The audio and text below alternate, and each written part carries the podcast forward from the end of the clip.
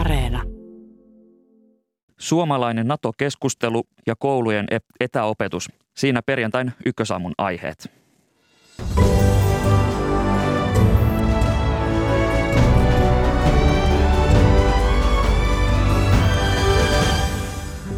Ukrainan rajan kiristynyt tilanne sekä Venäjän vaatimukset Naton laajentumisen pysäyttämisestä on nostanut Naton keskustelu, NATO-keskustelun Suomessakin uudelle tasolle.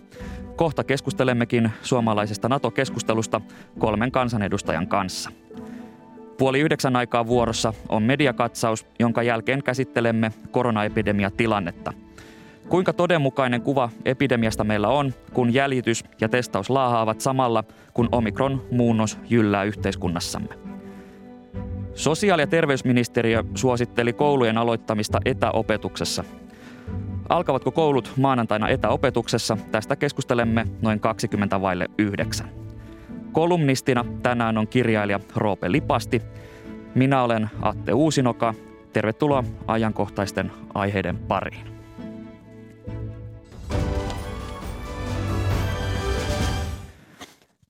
Hyvää huomenta ja tervetuloa Ykkösaamuun kansanedustajat Jukka Kopra kokoomuksesta. Hyvää huomenta. Iiris Suomela vihreistä. Huomenta. Sekä Joonas Könttä keskustasta. Huomenta. Pääteemana tässä keskustelussa on tämä NATO, mutta otetaan tähän alkuun lyhyt katsaus Ylen tuoreeseen kannatusmittaukseen. Eli Yle julkaisi nyt aamulla joulukuussa tehdyn eduskuntavaaleja koskevan kannatusmittauksen, jossa siis kysyttiin, että mitä puoluetta äänestäisitte, jos eduskuntavaalit olisivat nyt. Eli tämä on siis eri asia kuin lähestyvien aluevaalien kannatusmittaus. Suurimmat erot aiempaan olivat kokoomuksen ja R K P:n noin prosenttiyksikön pudotus ja S D P:n, kristillisdemokraattien ja Liike Nytin hienoinen nousu.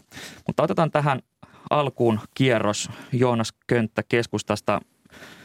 Miten kommentoit tätä kannatusmittausta? No aika tasaisia nuo muutokset ja luvut sinällä ovat, ja kannatusmittauksissakin olennaista on trendit ja se, että miten, miten pidemmällä aikavälillä ne, ne kannatuksen muutokset liikkuvat. Oman puolueeni osalta voin tietysti sanoa, että olemme edelleen aika huonoissa numeroissa, niihin ei ole tyytyminen ja, ja tässä tietysti aluevaalit toivottavasti ja uskon kyllä, että antavat sellaisen sysäyksen tuolle meidän kannatukselle, että tästä on suunta ylöspäin. Miten sitä kannatusta saisi ylöspäin? No uskon kyllä aidosti, että aluevaaleissa tulemme menestymään hyvin ja se tulee heijastumaan sitten myös, myös tuohon eduskuntavaalikalluppiin, mutta totta kai joka päivä se luottamus pitäisi kansalaisilta lunastaa ja siinä meillä on puolueena ja kansanedustajina tekemistä. Iiris Suomela vihreistä. Puoluetta kannattaa tällä hetkellä noin kymmenen prosenttia. Öm, onko tämä tyydyttävä tulos? Toki toivottaisiin, että se olisi korkeampi osuus suomalaisista ja tehdään töitä sen eteen, että useamman ihmisen luottamus voitetaan. Miten näet, että, että tätä voisi saada ylemmäs tätä tulosta, kun se on, jos katsotaan pidempää trendiä, niin se on ollut laskusuunnassa? Ajattelen, että ihmiset odottaa hallitukselta tuloksia ja nyt tänä keväänä päätetään ilmastotoimista, päätetään talouden ja työllisyyden suuntaviivoista ja on tärkeää, että tässä kaikessa mennään yhdessä eteenpäin. Rakennetaan Suomesta hiilineutraalia hyvinvointivaltiota ja kun niitä tuloksia syntyy, niin ajattelen, että sitten myös hallituksen kannatus ja varmasti vihreidenkin kannatus vahvistuu. Sitten vielä opposition. Jukka Kopra, kokoomus on, on korkeimmalla tässä mittauksessa, niin mistä se kertoo? No joo, kokoomus on todellakin tukevasti omalla kymmenluvulla Gallup-kärjessä ja ollaan oltu jo pitkään ja se tietysti on meille ilahduttavaa ja antaa uskoa siihen, että teemme oikeita asioita. Kaikkien puolueiden osalta nuo vaihtelut, mitä tuossa Gallupissa on, niin mahtuu virhemarginaaliin, että niin kuin edustaja Könttä tuossa totesi, niin ö, tärkeämpi on sitten se pidemmän aikavälin trendi, mutta tietenkin kiinnostavinta on se todellinen mittaus, joka on sitten kahdeskymmeneskolmas päivä tammikuuta, että kuinka aluevaaleissa käy ja uskomme kokoomuksessa, että menestymme vaaleissa hyvin ja toivomme äänestäjien luottamusta, mutta ö, nämä gallupit ovat galluppeja ja vaalit ovat vaaleja. Jukka Kopra, jos verrataan tähän tuoreeseen mittaukseen, niin minkälaisista asetelmista kokoomus lähtee näihin aluevaaleihin? No äh, tavallaan no Gallup-kärjestä lähdemme tietysti ja voisiko sanoa, että kokoomus on ennakkosuosikki, menestyimme kuntavaaleissakin hyvin, voitimme ne äh, aluevaali konsepti ja koko kokonaisuus on nyt uusi asia ja on, on kiinnostavaa nähdä, että kuinka kansalaiset kokevat sen, että tässä vaiheessa on ehkä vaikea ennustaa sitten, että miten nämä kuntavaali- tai eduskuntavaalitulokset tai gallupit korreloivat sitten aluevaalitulokseen, mutta ö, ainakin pohjaoletuksena voisi olettaa, että niillä on suuri yhteys. Ylen tekemässä aluevaalimittauksessa, joka julkaistiin ennen vuoden, vuoden, vuoden vaihdetta, niin vihreitä kannatti seitsemän pilkku kuusi prosenttia. Niin Iiris Suomela, tämä, tämä lukema ei ole kauhean hyvä, niin, niin näetkö, että tämä lukema olisi sellainen, mikä sitten vaaleissa tulee vai, vai millä keinoilla aiotte saada aluevaaleissa vielä korkeampaa kannatusta? Itselläni on iso huoli suomalaisten äänestysaktiivisuudesta näin pandemia-aikaan tai ainakin kuntavaaleissa. Ja nyt huolena on, että aluevaaleissa, kun on kokonaan uudet vaalit keskellä sydäntalvea, niin mitä sitten tapahtuu? Presidentinvaaleissa tammikuussahan on ollut korkea kannatus. Toivotaan, että nyt näissä aluevaaleissakin ihmiset lähtee liikkeelle. Vihreissä näkyy se, jos ihmiset jää kotiin. Me tiedetään tämä aiemmista vaaleista ja tutkimuksista. Ja sen takia sekä meille, mutta mielestäni suomalaiselle yhteiskunnalle laajemminkin on tärkeää, että ihmiset äänestää tässä ensi viikolla, kun ennakkoäänestys alkaa ja sitten myös varsinaisena vaalipäivänä. Näissä vaaleissa ratkaistaan sosiaali- ja terveyspalvelujen pelastustoimen tulevaisuus. Nämä on ihmisille tärkeitä, kiinnostavia asioita. Aina kun kysytään, mikä kiinnostaa politiikassa, niin sosiaali- ja terveyspalvelut on ihan siellä kärjessä. Eli todella näissä vaaleissa kannattaa äänestää. Sitten vielä Joonas Könttä, keskustan lukema tässä aluevaalimittauksessa oli melko korkea, viisitoista pilkku kolme prosenttia, niin Niin mistä se kertoo?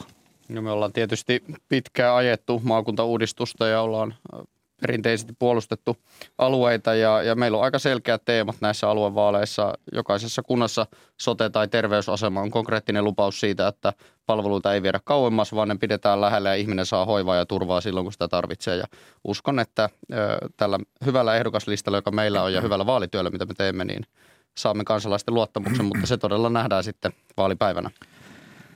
Siirrytään sitten kannatusmittauksista turvallisuuspolitiikkaan ja vielä tarkemmin NATO-keskusteluun. Suomen nykyinen turvallisuuspoliittinen linja pitää kiinni sitoutumattomuudesta ja niin sanotusta NATO-optiosta, eli liittymismahdollisuudesta, mutta jäsenyydestä on tehty lyhyen ajan sisällä useita avauksia. Niin Joonas Könttä, miten Suomen tulisi nyt edetä NATO-jäsenyyskysymyksen kanssa? No mielestäni on hyvä, että nyt käydään aika laajaakin julkista keskustelua paitsi NATOsta, niin myös ulko- ja turvallisuuspolitiikasta muutoinkin ja pidän sitä oikein tervetulleena. Tietysti tätä keskustelua on käyty aiemminkin, mutta nyt se on saanut myös julkisuudessa enemmän tilaa. Minusta Suomen ja, ja presidentti Niinistön linja on hyvä ja kestävä. Suomi pitää yllä mahdollisuutta liittoutua puolustusliitto NATOon, mutta se on todella Suomen ja, ja puolustusliiton asia. Se ei ole muiden valtioiden, paitsi tietysti jäsen, näiden NATOn jäsenvaltioiden asia. Ja se on Suomen oikeus ylläpitää tätä mahdollisuutta ja sitten myös mahdollisesti hakea. Keskustan Annika Saarikko on kommentoinut, että puolue ei kannata NATO-jäsenyyttä, mutta puolue pitää oven auki tälle mahdollisuudelle. Sitten puolestaan ryhmäpuheenjohtaja Juha Pylväs on todennut ytimekkäästi, että ei ja tätä jäsenyyttä ei kannata hakea, niin mikä on keskustan linja tällä hetkellä? No keskustan linja on sama kuin Suomen linja, eli me ylläpitämme mahdollisuutta hakea, mutta emme näe sitä tällä hetkellä ää, ajankohtaisena. Emme ole nyt tammikuussa jättämässä NATO-hakemusta, mikäli, mikäli ja kun sitä meiltä kysytään, mutta me olemme, me olemme tässä Suomen ja presidentin linjalla ja minusta se on kestävä linja. Iiris Suomela vihreistä. Vihreiden edustajat ovat tulleet viime aikoina mediassa esiin monenlaisilla kommenteilla koskien NATOa, niin miten sinä näet, että tämän asian kanssa tulisi nyt edetä? Meillähän on myös NATO-kantana puolueella se, että ei pidetä jäsenyyttä tällä hetkellä ajankohtaisena. Tämä on se meidän voimassa oleva linja, mutta totta kai jatkuvasti seurataan tilannetta, seurataan minne maailmantilanne kehittyy ja ollaan avoimia sinällään NATO-jäsenyydelle. Eli oikeastaan tämä ulko- ja turvallisuuspoliittisen selonteon ja presidentin edustama linja vastaa pitkälti myös vihreiden tämänhetkistä linjaa. Mutta meillähän on poliittisen ohjelman uudistustyö käynnissä ja toki on mahdollista, että tässä liikutaan suuntaan tai toiseen. Onko tällä hetkellä arviota siitä, että mihin suuntaan tämä liike voisi kohdistua? Ajattelen, että varmasti edelleen painotetaan ihmisoikeuksia, yhdenvertaisuutta, näiden Suomen, ja ulko, Suomen ulko- ja turvallisuuspolitiikan arvojen toteutumista ja katsotaan siltä pohjalta, että mikä on sitten kussakin hetkessä paras tapa puolustaa näitä arvoja. Vaikea lähteä ennakoimaan, mutta ajattelen, että näiden arvojen pohjalta kun ponnistetaan, niin varmasti hyvät linjaukset saadaan. No siirrytään sitten vielä kokoomukseen. Kokoomuksen europarlamentaarikko Petri Sarvamaa on todennut, että Suomen tulisi liittyä NATOon heti, kun se on mahdollista, ja hän on kuvailut pohdintaa oikeasta ajankohdasta jaaritteluksi. Jukka Kopra, onko Suomi jo nyt myöhässä tässä NATO-keskustelussa kokoomuksen näkökulmasta? No ei ole salaisuus, että kokoomus kannattaa NATO-jäsenyyttä. Meillä on siitä puoluekokouksen linjauskin. Milloin sitten sen tulisi tapahtua, niin sen tulisi tapahtua sellaisessa tilanteessa, että meillä vallitsee riittävä suuri yksimielisyys siitä, että näin haluamme kansakuntana tehdä. Ja olen sitä mieltä, että hallitus ja eduskunta tämän asian päättävät, mutta toki tähän tarvitaan sitten puolueet mukaan tukemaan tätä päätöstä, jos, jos sellainen päätös ollaan tekemässä. On hyvä nyt, että tästä asiasta nyt keskustellaan, että tämä keskustelu on, on taas ottanut kierroksia ja kannat tulevat esiin ja ö, kuten esimerkiksi vihreiden puheenjohtaja Iiris Suomela tässä sanoi, niin vihreät vielä hakevat linjaansa. Se on käsittääkseni joskus ollut kategorisen kielteinen, mutta nyt, nyt jo ainakin vaalean vihreää valoa voi tulkita näkyvän. Ehkäpä keskustassakin voisi tapahtua sama. Ja jos me tällä tavoin saamme jalostettua tätä kansakuntamme näkemystä siihen suuntaan, että Suomen tulisi liittyä tai, tai ö, mitä sitten asian kanssa tehdäänkään, niin sehän on vain hyvä asia. Ö, mutta missään nimessä tietysti viitaten tähän edustaja Sarvamaan kommenttiin, niin ö, mielestäni emme voi väki, väkisin lähteä runnomaan tällaista päätöstä tai ratkaisua. Tämä on niin iso asia ja perinteisesti turvallisuuteen ja maanpuolustukseen liittyvät ratkaisut on tässä maassa tehty yhteistyössä ja konsensuksessa ja toivon, että me siinä hengessä saisimme myönteisen päätöksen tehtyä järkevän ajan kuluessa. Tässä on ollut tämä H X-hanke, jonka kohdalla eduskunta oli hyvinkin yksimielinen päätöksessään ja, ja myös yleisesti turvallisuuspolitiikka on ollut sellainen asia, kuten tässä juuri todettiin, että konsensus on ollut läsnä, mutta jos katsastellaan yleisesti tätä NATO-keskustelua, niin minkä, minkälaista se on tasoltaan se keskustelu tähän NATOon liittyen, että, että nyt tuntuu siltä, että, että aihe on noussut esiin vain sen takia, koska Ukrainan rajalla tämä tilanne on kriisiytynyt. Iiris Suomela.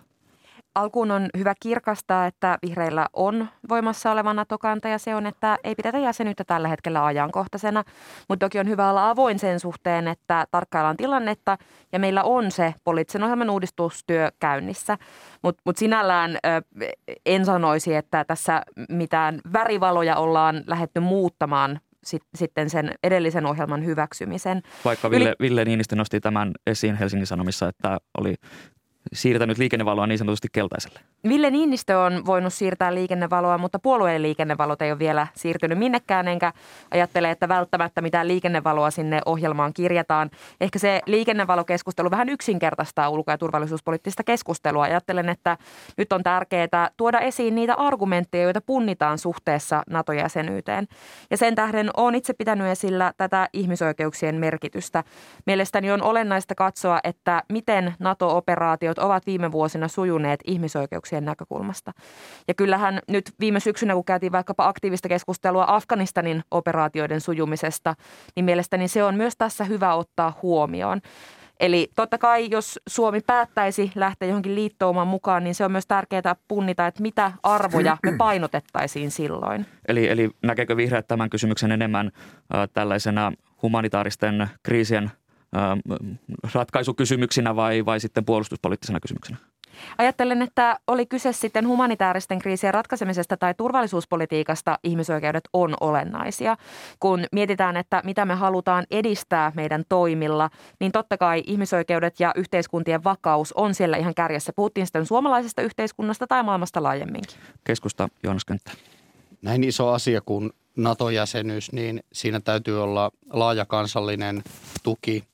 Ja eduskunnan, kuten tässä edustaja Kopra aiemmin sanoi, tulee se tuki laajasti sitten ilmaista, mikäli se toteutus, mutta meillä on eduskunnassa aivan hiljattain hyväksytty paitsi ulkopoliittinen selonteko, myös puolustuspoliittinen selonteko, jotka on tehty laajalla ää, asiantuntijakattauksella parlamentarismin hengessä. Olisi outoa, että nyt näin nopeasti näiden selontekojen keskeinen viesti, jossa siis paalutetaan suomalaista ulko- ja turvallisuuspolitiikkaa, että se ikään kuin haudattaisiin, kun se on juuri hyväksytty eduskunnassa.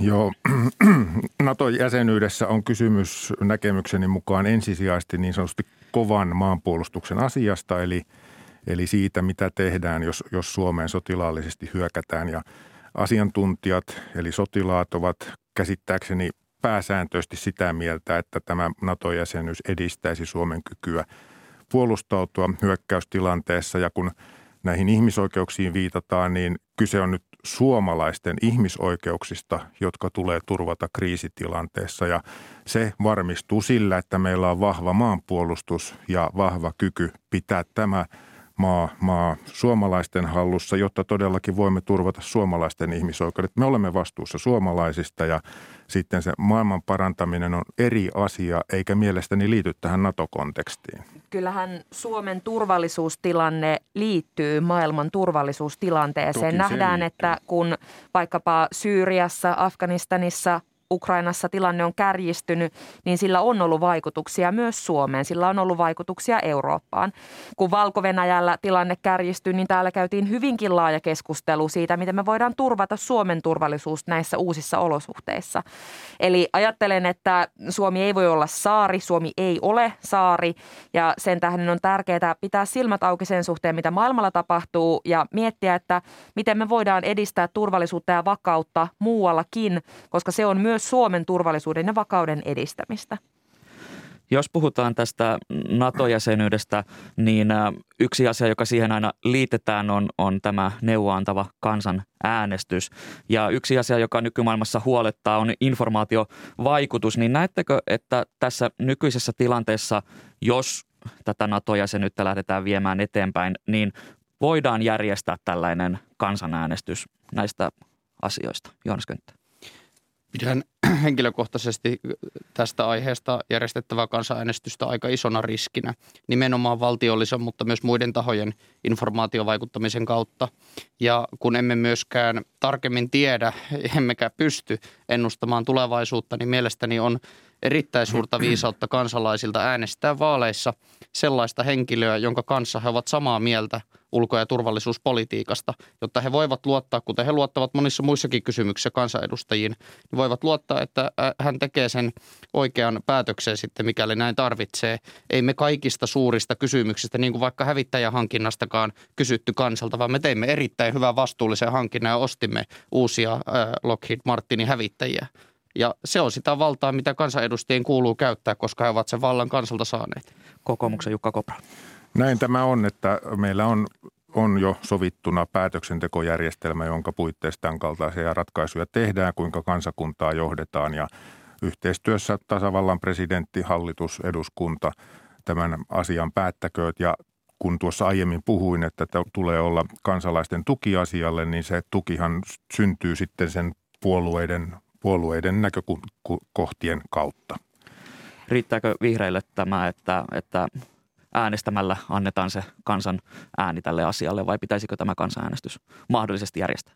Mielestäni on tärkeää, että suomalaiset saa näin isossa kysymyksessä äänensä kuuluviin, ja tässähän puolueiden rooli ja vastuu on suuri.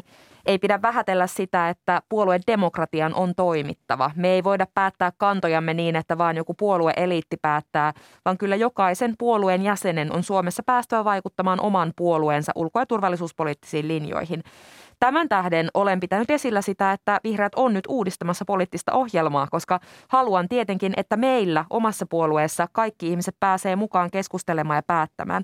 Ajattelen, että nimenomaan kun tällaisen yhteisen debatin kautta linjataan, niin syntyy parhaita mahdollisia kantoja suomalaisille puolueille. Ja toki haastan muutkin puolueet samaan siihen puolueen sisäisen demokratian vahvistamiseen. Välillä tuntuu, että asiat esitetään niin, että joko suunnilleen ministerit ja presidentti parlamentti päättää, tai sitten on kansanäänestys, kun totuudessa tässä edustuksellisessakin järjestelmässä voitaisiin vahvistaa demokratiaa merkittävästi nykyisestä. Tämä NATO-keskustelu tulee varmasti jatkumaan tässä lähiviikkojen aikana. Kiitokset tästä keskustelusta kansanedustajat Iiris Suomela Vihreistä, Jukka Kopra Kokoomuksesta sekä Joonas Könttä Keskustasta. Kiitos. Kiitos. Kiitos. Tässä lähetyksessä vielä. Kohta sukellamme lehtien maailmaan lähetystoimittaja Carolus Mannisen johdattelemana. Suomessa todettiin eilen vajaat kuusituhatta uutta koronatartuntaa. Miken, miten vakava epidemiatilanne maassamme on, kun koulut ovat alkamaisillaan koko maassa ja pari viikon päästä ollaan äänestämässä maakuntavaaleissa? Sosiaali- ja terveysministeriö ehdottaa koulujen kevätkuukauden aloittamista etä, epä, etäopetusjaksolla. Onko etäopetus tässä kohtaa ainoa vaihtoehto turvalliselle koulunkäynnille? Perjantain kolumnisti on lietolainen kirjailija Roope Lipasti. Mutta nyt studiossa on toimittajamme Carolus Manninen. Hyvää huomenta. Hyvää huomenta. Mitkä aiheet ovat nousseet tänään mediassa esille? S T M:stä tullut äh, viesti siitä, että kouluihin, koulut aloitettaisiin etäopetuksessa. Se on kirvoittanut paljon kommentteja. Tämän aamun lehdissä aloitetaan aamulehden pääkirjoituksesta, joka on sitä mieltä, että tällä hetkellä päätöksiä koronan suhteen tehdään Suomessa luvattoman viime tingassa. Tästä esimerkkinä aamulehden mukaan käy myös Pirkanmaan koronarajoitukset, joista A V I kertoo vasta tänään, mutta päätökset astuvat voimaan heti huomenna ja ovat voimassa seuraavat kaksi viikkoa. Tilanne on esimerkiksi yrittäjien ja työntekijöidenkin näkökulmasta kestämätön, kun vielä edellisenä päivänä ei tiedetä, mitkä toiminnot saavat pitää ovensa auki ja mitkä eivät. Nyt tarvitaan valtakunnankin mittakaavassa näkymä kohti kevättä. Millaista on elää, työskennellä ja yrittää kolmantena koronakeväänä Suomessa, kirjoitti Aamulehti. Mutta mennään tarkemmin vielä tähän etäkouluasiaan. Tuolla alueilla näitä päätöksiä sitten nimittäin jalkautetaan toimeen ja Turun Sanomat on haastatellut Turun kasvatus- ja opetusjohtaja Timo Jalosta ja hän linjaa jämäkästi, että S T M:n etäkoulupuheet ovat, ää, eivät tunnu kovin hyviltä. Jalonen katsoo, että tämä koko etäopetuskeskustelu on seurausta harkinnan pettämisestä. Aikataulu loppiaisen ympärillä on järjetön. Hän kohdistaa kritiikkinsä erityisesti sosiaali- ja terveysministeriön kansliapäällikkö Kirsi Varhilaan. Ja hänen mukaansa, Jalosen mukaan, tämä koko keskustelu on noussut Varhilan loppiaisaattoiltana antamasta haastattelusta. Ja hänellä petti Jalosen mukaan ajantaju pahemman kerran. Jalonen kuitenkin ymmärtää, että ministerit joutuvat kommentoimaan näin merkittävän viranhaltijan avausta. Mutta Jaloselle nousee mieleen lähinnä painokelvottomia sanoja, joilla hän voisi kommentoida etäkoulukeskustelua. Timo Jalosen mukaan opetuksen järjestämisestä olisi pitänyt keskustella ajoissa, jos muutoksia halutaan tehdä. Koronaepidemian paheneminen on ollut ilmeistä koko joulun ajan. Näin Turun Sanomissa. Ja tästä aiheesta keskustelu jatkuu tuossa hetken kuluttua. Kyllä. Iltalehti nivoo yhteen, että ikävä kyllä jälleen kerran Suomessa ollaan tilanteessa, jossa keskeiset viranomaiset ja päättäjät ovat eri linjoilla siitä, miten koronakriisiä pitäisi hoitaa, kirjoitti Greta Karvala pääkirjoituksessaan. Tätä tähän loppuu vielä maaseudun tulevaisuus, joka kertoo Postin tilanteesta, jossa korona on tuplannut sairauspoissaolot joillain, joillakin alueilla tavano, tavanomaiseen vuoden aikaan verrattuna. Ja Postin poikkeustilanteiden johtaja Jarmo Ainasoja kertoo maaseudun tulevaisuudelle, että Postilla on tarjota nyt heti työtä kaksisataa tekijälle pääkaupunkiseudulla. Viime aikoina Posti on pyrkinyt entisestään tehostamaan työvoiman pestaamista. Rekrytointia on viety perinteisten hakujen lisäksi monikanavaisesti myös someen, jossa ei olla aikaisemmin oltu. Ja, ja toinen uusi konsti on muun muassa Valmetin autotehtaan käyttämä tapa viedä rekrytointi ihmisten luo. Ja Ainasoja sanoo, että olemme toimittaneet esimerkiksi Espoossa kauppakeskus Sellon pihaan rekrytointikontin, johon menemällä voi päästä nopeasti Postille töihin.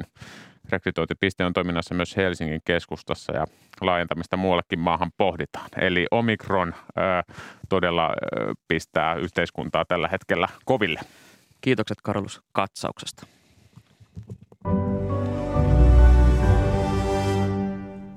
Sitten puhumme vauhdilla pahenevasta koronatilanteesta. Hyvää huomenta Helsingin ja Uudenmaan sairaanhoitopiirin infektioylilääkäri Asko Järvinen. Hyvää huomenta.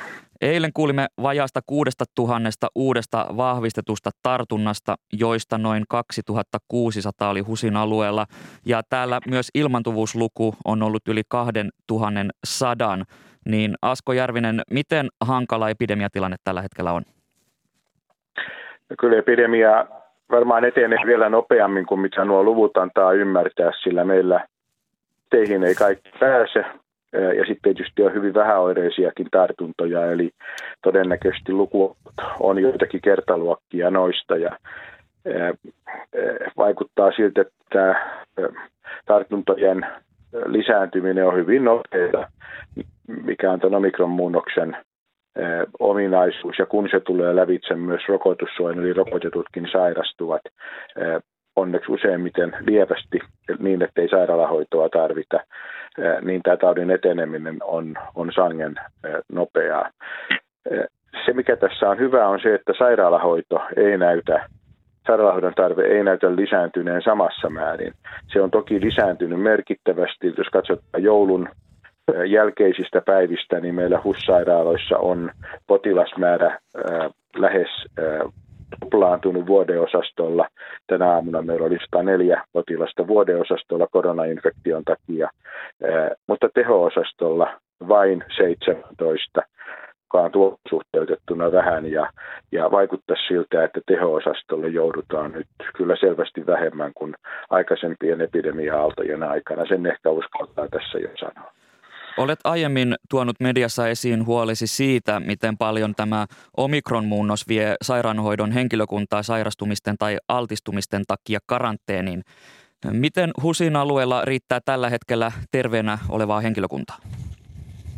No kyllä meilläkin ongelma on, eli me joudutaan joka ikinen päivä poissaolijat aamupuolella laskemaan tästä isosta yli kaksikymmentätuhatta ihmisen organisaatiosta, ja samalla katsotaan ne vapaana olevat sairaalan sängyt, minne potilaita voidaan tehdä. Että tämä tilanne meillä alkaa sairastumisten ja karanteenien takia olla kohtalaisen hankala ja varmasti vielä vaikeutuu lähiviikkojen aikana.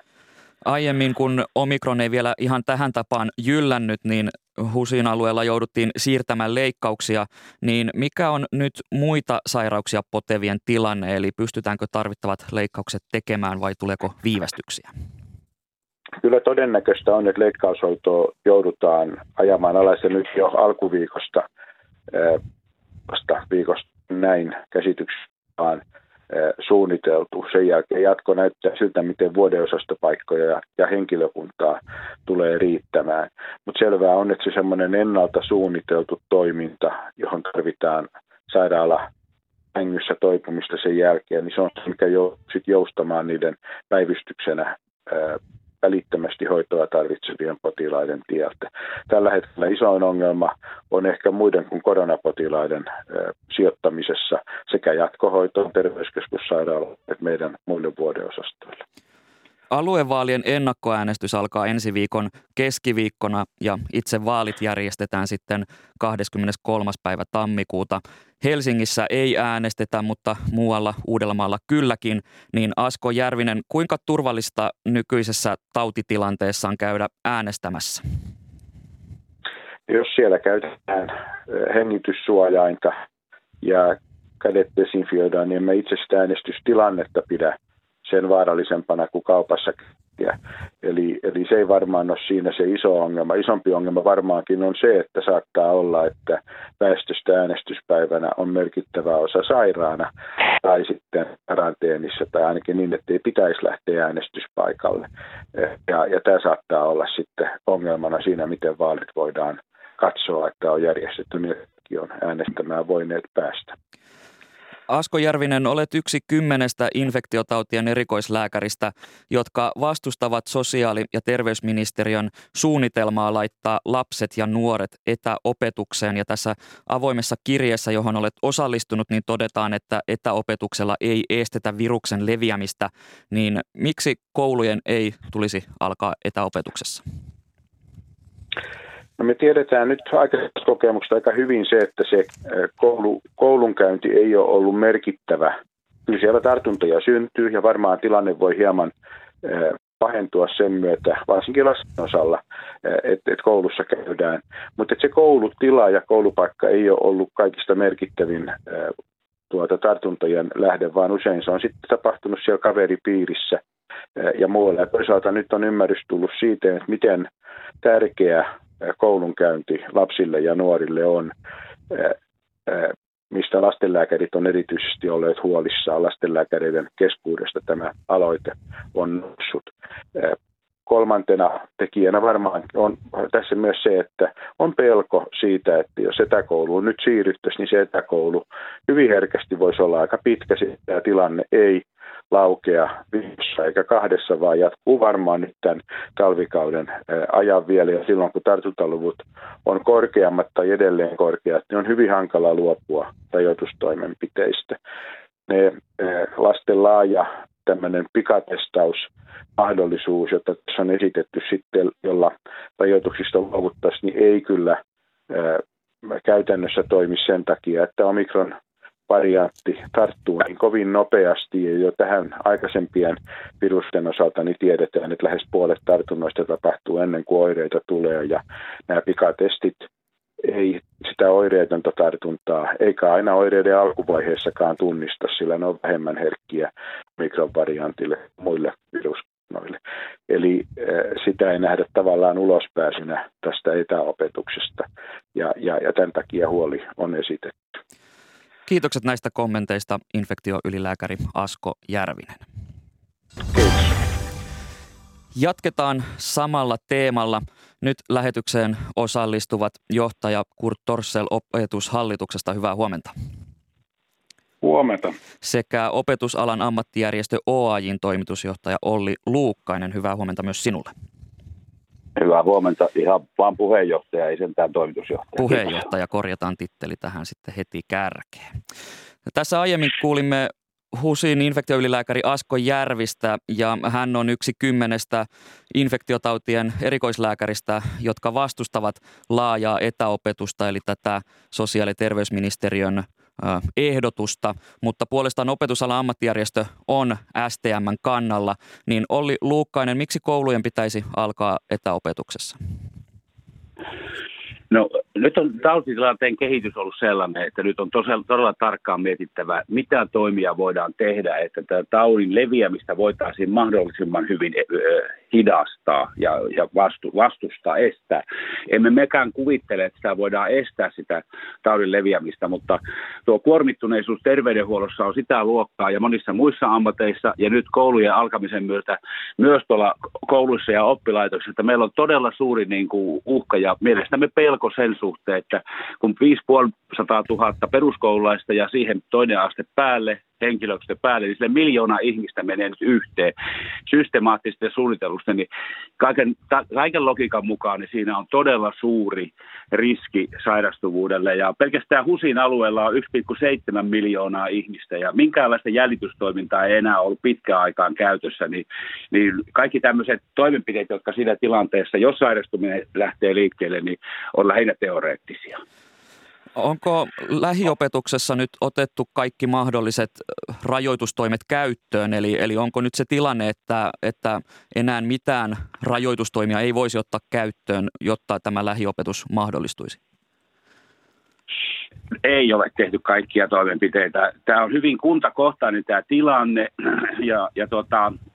Me tunnistetaan etäopiskelun haitat sinällänsä, mutta että nämä ryhmien erillään pitäminen, se ensinnäkin niin kuin yläkoulun puolella, lukiokoulutuksessa aineopettajan järjestelmän mukaisesti, pakko on opettajien liikkua ryhmästä toisiin, toiseen, niin se ei käytännössä, että nämä, nämä rajoitukset ei ole kerta kaikkiaan niin ihan mahdollisiakaan. Ja sitten tosiasiahan on, joka pitäisi ymmärtää joka puolella, koulujen ulkopuolellakin, että nämä tilat ovat pieniä, osa niistä on hyvin vanhoja ja siellä ollaan, voi sanoa niin kuin kansankielisesti monessa tapauksessa, kun silakat suolassa, että näitä etäisyyksiä ei vaan kerta kaikkiaan voida, voida käytännössä pitää. Siellä ei ole maskien käytösuhteen oikeastaan niin kuin minkäänlaista systematiikkaa, vaikka siitä on puhuttu kaksi vuotta. Yläkoulun puolella erityisesti tämä ongelma on olemassa. Siellä suositellaan, siellä muutama oppilas jossain koulussa, jossain ryhmässä pitää ja muut naureskelee. Ja sitten tämä käsihygienia, niin se, se on yksi oma juttunsa. Nyt sitten tietysti tässä on myös se asia sanottu ääneen, että tuo koulun pito nyt näiden kaikkien rajoitusten seurauksena, niin sehän on, on, on niin kuin pitkälti mennyt siihen, että siellä tehdään kaikkea muuta kuin opiskellaan. Mutta haluan sanoa sen, että meidän näkökulma on se, että se lähiopiskelu sinällänsä on ehdottomasti ykköstavoite, ja nämä kaikki järjestelyt, joita tässä me, mekin olemme nyt esiin nostaneet, niin tähtää nimenomaan siihen, että me voitaisiin taata se, että siellä kouluissa, siellä olisi riittävästi opettajat, ne ei ole lasaretissa tai kotona sairastamassa tai hoitamassa sairaata lapsia tai sitten äh, muulla tavoin tämä koulunpito estys. Nyt, nyt on kysymys siitä, että mitkä ovat oikeita ratkaisuja, jotta se koulunpito voidaan oikeasti lähiopetuksena mahdollisimman maksimaalisesti turvata. Tässä lähetyksessä tuotiin jo esille se, että Turun kasvatus- ja opetusjohtaja Timo Jalonen on sanonut Turun Sanomien mukaan, että koulujen aloittaminen maanantaina etäopetuksessa on mahdotonta. Helsingin kaupungin pormestari Juhana Vartiainen on todennut, että koulut lähtökohtaisesti alkavat maanantaina lähiopetuksessa. Niin Opetushallituksen Kurt Torsell, miten nopeasti voidaan siirtyä etäopetukseen, että kuinka paljon se vaatii aikaa, että kaikki valmistelut saadaan sitä varten tehtyä valmiiksi?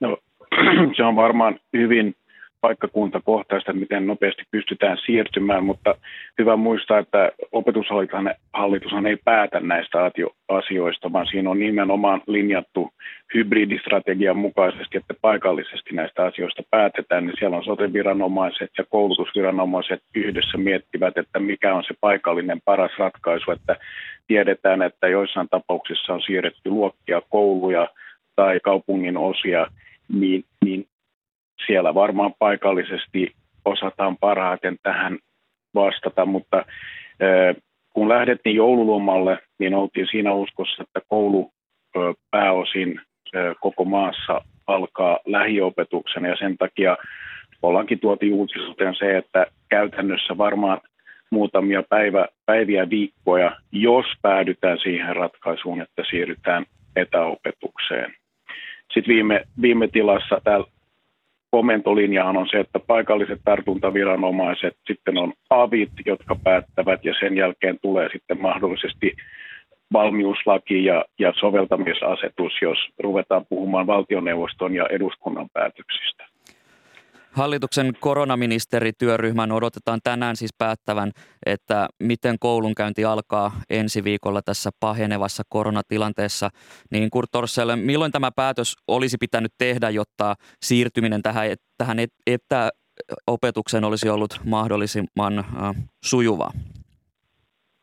No, se riippuu tietenkin, että miten laajasti muutetaan ö, nykylainsäädäntöä ja normitusta, mutta jos vertaillaan siihen, että T H L ja O K M päivittivät niin sanotun hygieniasuosituksensa jouluviikolla, niin meidän ohjeet saatiin muutamissa päivissä ö, päivitettyä ja se, että riippuen miten ö, rajuja muutoksia sitä kautta tulee, niin koulutuksen järjestäjillä heittäisiin näin niin kuin kaksi neljä päivää. Mutta saanko mä sanoa tähän, paikallisia eroja. Joo, Olli Luukkainen sanoo. Tähän, että meillä keväällä kaksituhattakaksikymmentä mentiin käytännössä muutamassa vuorokaudessa koko Suomessa etäopiskeluun. Ja nämä kokemukset on meillä pohjassa, että tähän ei tarvita välttämättä suurta siirtymäaikaa, mutta se on teknisesti järjestettävissä monin tavoin, jos siihen päädytään. Joka siis tietenkin on valitettava, jos joudutaan menemään etäopiskeluun, mutta niin kuin sanoin, nyt on tehtävä kaikki ne toimet, että tauti ei leviä.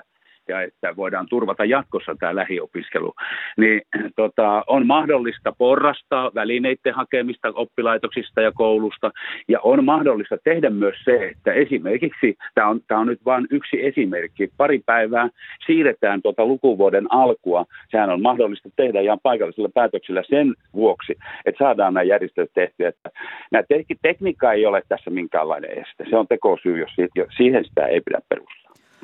Lapsiasiavaltuutettu Elina Pekkarinen on tuonut esiin, että etäopetukseen siirtymisen tulisi perustua lapsen etuun eikä yhteiskunnan huoltovarmuuteen. Eli hänen mukaansa keskustelua etäkoulusta käydään tällä hetkellä aikuisten edun näkökulmasta. Ja sitten jos mennään vielä lasten oikeuksiin, kansainvälisiin lasten oikeuksiin, niin siellä todetaan, että lapsilla on oikeus koulutukseen ja laadukkaaseen opetukseen. Niin Olli Luukkainen, miten hyvin tämä toteutuu tässä etäopetuksessa? Se ei toteudu täysin, ja, ja se onkin se syy, miksi me olemme nostaneet esille tämän, nyt tämän etäopetuskysymyksen tässä vaiheessa, jossa tautitilanteen kehitys on sellainen, että viikko sitten niitä tartuntoja oli kaksikymmentätuhatta viikossa, nyt niitä on neljäkymmentätuhatta viikossa. Paljon on sitten, kun puoli miljoonaa tai oikeastaan miljoona ihmistä menee koulutuksen piiriin. Et meidän, meidän siis tavoite ainoastaan on tällä, että mahdollisimman nopeasti päästäisiin siihen varmaan lähiopetustoimintaan tai sellaiseen lähiopetustoimintaan, että kaikki saisivat olla lähiopetuksessa, jotta tämä lasten oikeus siihen opiskeluun pitäisi turvata. Me ollaan huolestuneita siitä, että koulut menee kohta tukkoon ja eivät pysty pyörimään, jos, jos tämä tauti lähtee vakavasti leviämään. Me näemme nimenomaan tämän väliaikaisratkaisuna, jotta tämä lähiopetus voitaisiin turvata. Noin, viime viikkoina noin neljännes uusista tartunnoista on ollut alle kaksikymmentävuotiailla, niin miten, miten hyvin tässä tavallaan tämä, jos puhutaan niin kuin lasten ja nuorten mielipiteestä ja hyvinvoinnista, niin miten hyvin se voidaan tässä kohtaa huomioida, kun tautitilanne on tämä, mikä on, Olli Luukkainen? Tota, itse asiassa tartuntojen määrä, äh, määristä niin neljäkymmentä prosenttia jo on ollut jo tuossa joulun alla, kahdeskymmenesensimmäinen päivä joulukuuta, niin alle yhdeksäntoistavuotiaita. Ja, ja tuota, tämä suhde ei ole missään määrin pienentynyt. Se on paljon suurempi vielä se nuorten osuus. Ja heistäkin niin taitaa olla jo lähes puolet, jos ei puolet, niin, niin alle kaksitoistavuotiaita, alle kolmetoistavuotiaita. Tämä liikkuu nimenomaan näiden lasten ja nuorten kautta ja leviää sitä kautta. Niin, niin tämä, tämä kysymys on, on tärkeä, että me tiedetään, että etäopiskelusta seuraa paljon huonoa. huonoja asioita. Me emme missään tapauksessa sitä kiistä, ja, ja siihen ei ole pyrkimys, että etäopiskelu olisi itseisarvo, vaan mä toistan tätä nyt tarkoituksellisesti, että, että sen lähiopetuksen turvaamiseksi olemme nostaneet esille tämän etäopetuksen tässä alussa, jotta voidaan tehdä sitten toimenpiteitä. Nythän on monessa kunnassa käytännössä niin ei ole tehty mitään ratkaisuja esimerkiksi tämän viimeisen kuukauden aikana, eikä kahden vuoden aikana ilmastoinnin suhteen. Nyt, nyt tarvitaan valtiovalta terävää ohjelmaa, jossa etäopiskelu olisi yksi osa pakettia, mutta ei kokonaisratkaisu. Ja sinä aikana pitäisi tehdä monia asioita, joista rokotuskattavuuden lisääminen erityisesti henkilöstön ja myös lasten keskuudessa on, on kärjessä. Sitten on ratkaistava tämä pikatestin kysymys, johon äsken ylilääkäri otti kantaa. Se on nostettu esille, että sillä tavalla pystyttäisiin leviämistä estämään. Sitten on maskipakkoasia, se, se, sitä on linjattava selkeästi. Et nyt tarvitaan monia järeitä toimia, joissa tämä etäopetuksella ajan ostaminen on se meidän ratkaisu. Jos etäopetukseen siirrytään, niin mennäänkö siinä oppilaiden, opettajien vai kenen etu edellä, Olli Luukkainen? Siinähän täytyy ehdottomasti mennä sitten oppilaiden ja opiskelijoiden etu edellä. Ja, ja opettajat tekee ihan varmasti kaikkensa, niin kuin tuossa kaksituhattakaksikymmentä keväällä. Sen jälkeen monissa kouluissa ja oppilaitoksissa ja ryhmissä on nähty tätä etäopiskelu, lähiopiskelu, veivaamistahan tässä on tehty niin kuin taudista johtuen, niin paljon sehän, siihen ei kukaan ole pyrkinyt eikä sitä halunnut. Mutta minä niin kuin korostan niin kuin sitä, että tämä ei ole mahdollista, se pitää jokaisen ymmärtää, että etäopiskelu ei ole mahdollista toteuttaa samalla tavalla kuin lähiopiskelu. Se vaan on niin, että kun se fyysinen etäisyys on siinä, se kontakti saaminen siihen lapseen ja siihen lapsen oppimistilanteen, se on vaikeampaa. Mutta sen turvaamiseksi juuri, että tämä, tämä koulutoimi pyörisi, niin nyt on tehtävä kaikki toimit. Mä nostan vielä erikseen esille, haluan nostaa tuon varhaiskasvatuksen tilanteeseen, että siellähän ei oikeastaan tehty mitään, että siellä lapset seilaa ryhmästä toiseen, henkilöstöryhmästä toiseen, jopa talosta toiseen, ja nyt tarvitaan järeitä määräyksiä sinne kuntatasolle. Tämä homma on loputtava, jos, jos halutaan oikeasti taudin leviämistä estää. Varhaiskasvatus on ihan niin kuin huutolaistytön ja pojan asemassa tällä hetkellä. Et, et ei näitä toimia kaikkia ole tehty, ja siksi, siksi nyt me olemme huolissamme tästä tautitilanteesta, tästä kehityksestä. Tähän lop... Sekin on lapsen etu, että se varhaiskasvatus jatkuisi. Tähän loppuun vielä Opetushallituksesta Kurt Torsell. Tässä on puhuttu etäopetusjakson kestosta. On pyöritelty kolmea viikkoa, kahta viikkoa, ja sitten nämä infektiolääkärit, jotka julkaisivat tämän avoimen kirjeen, niin totesivat, että tartuntamäärät lisääntyvät edelleen, joten etäopetusjaksosta voisi tulla jopa kuukausien mittainen. Niin miten arvioit, että miten pitkä etäopetusjakso voisi, voisi olla, jos, jos siihen sitä suositellaan? No se on nimenomaan niin kuin Järvinen tuossa äsken sanoi, että se on kyllä lääketieteellinen arvio se, että miten pitkäksi se pitäisi muodostua, mutta mitä me ollaan vertailtu, mitä muissa maissa on tehty, niin Pohjoismaissahan ei olla siirretty laajaan lockdowniin, ei edes Tanskassa, jossa on tuplatartuntamäärät, mitä meillä tällä hetkellä on. Niin toki me seurataan mitä ohjeita ja mitä neuvoja, mutta niin kuin Luukkainen tuossa sanoi, niin se on ilmanvaihto, se on ryhmissä liikkuminen, maskien käyttö ja tämä testaaminen, mitä Järvinenkin viittasi, niin, niin se on hyvin mahdollista. Se on varmaan niin kuin hän sanoi, että omikron ei yhtä lailla pikatesteissä huomata, mutta sitähän on Tanskassa paljon käytetty. Niin en osaa arvioida, mutta kuulostaa järkenkäyvältä, että pitkä jakso olisi varmaan kyseessä, jos siirrytään etäopetukseen, että viikko pari ei varmaan riittäisi, mutta kuten sanottu, se on lääketieteellinen arvio. Kiitokset tästä keskustelusta johtaja Kurt Torsell Opetushallituksesta ja sekä O A J:n puheenjohtaja Olli Luukkainen. Kiitoksia. Kiitos. Perjantain kolumnisti on lietolainen kirjailija Roope Lipasti. Hän on sitä mieltä, että kaikille löytyy joku urheilulaji. Meillä oli yhtenä päivänä koira kylässä ja se tahtoi, että sille heitettiin palloa, eikä se olisi ollenkaan lopettanut. Lopulta kyllästyin leikkiin ja sanoin sille, että moinen pallon perässä juoksiminen on vähän lapsellista ja häivyin tenniskentälle. Matkalla mietin, että jos pitäisi mainita yksi eniten elämää ilahduttava asia, niin minulle se olisi liikunta. Lottovoittoa en tosin ole vielä kokeillut. Liikunta on huume. Ellei pääse joka päivä tekemään edes jotain, tuntuu kuin taivas putoaa niskaan, liikkeet hidastuvat, ajatus hämärtyy ja maailmasta tulee vellomo. Kuka sellaisessa haluaisi elää?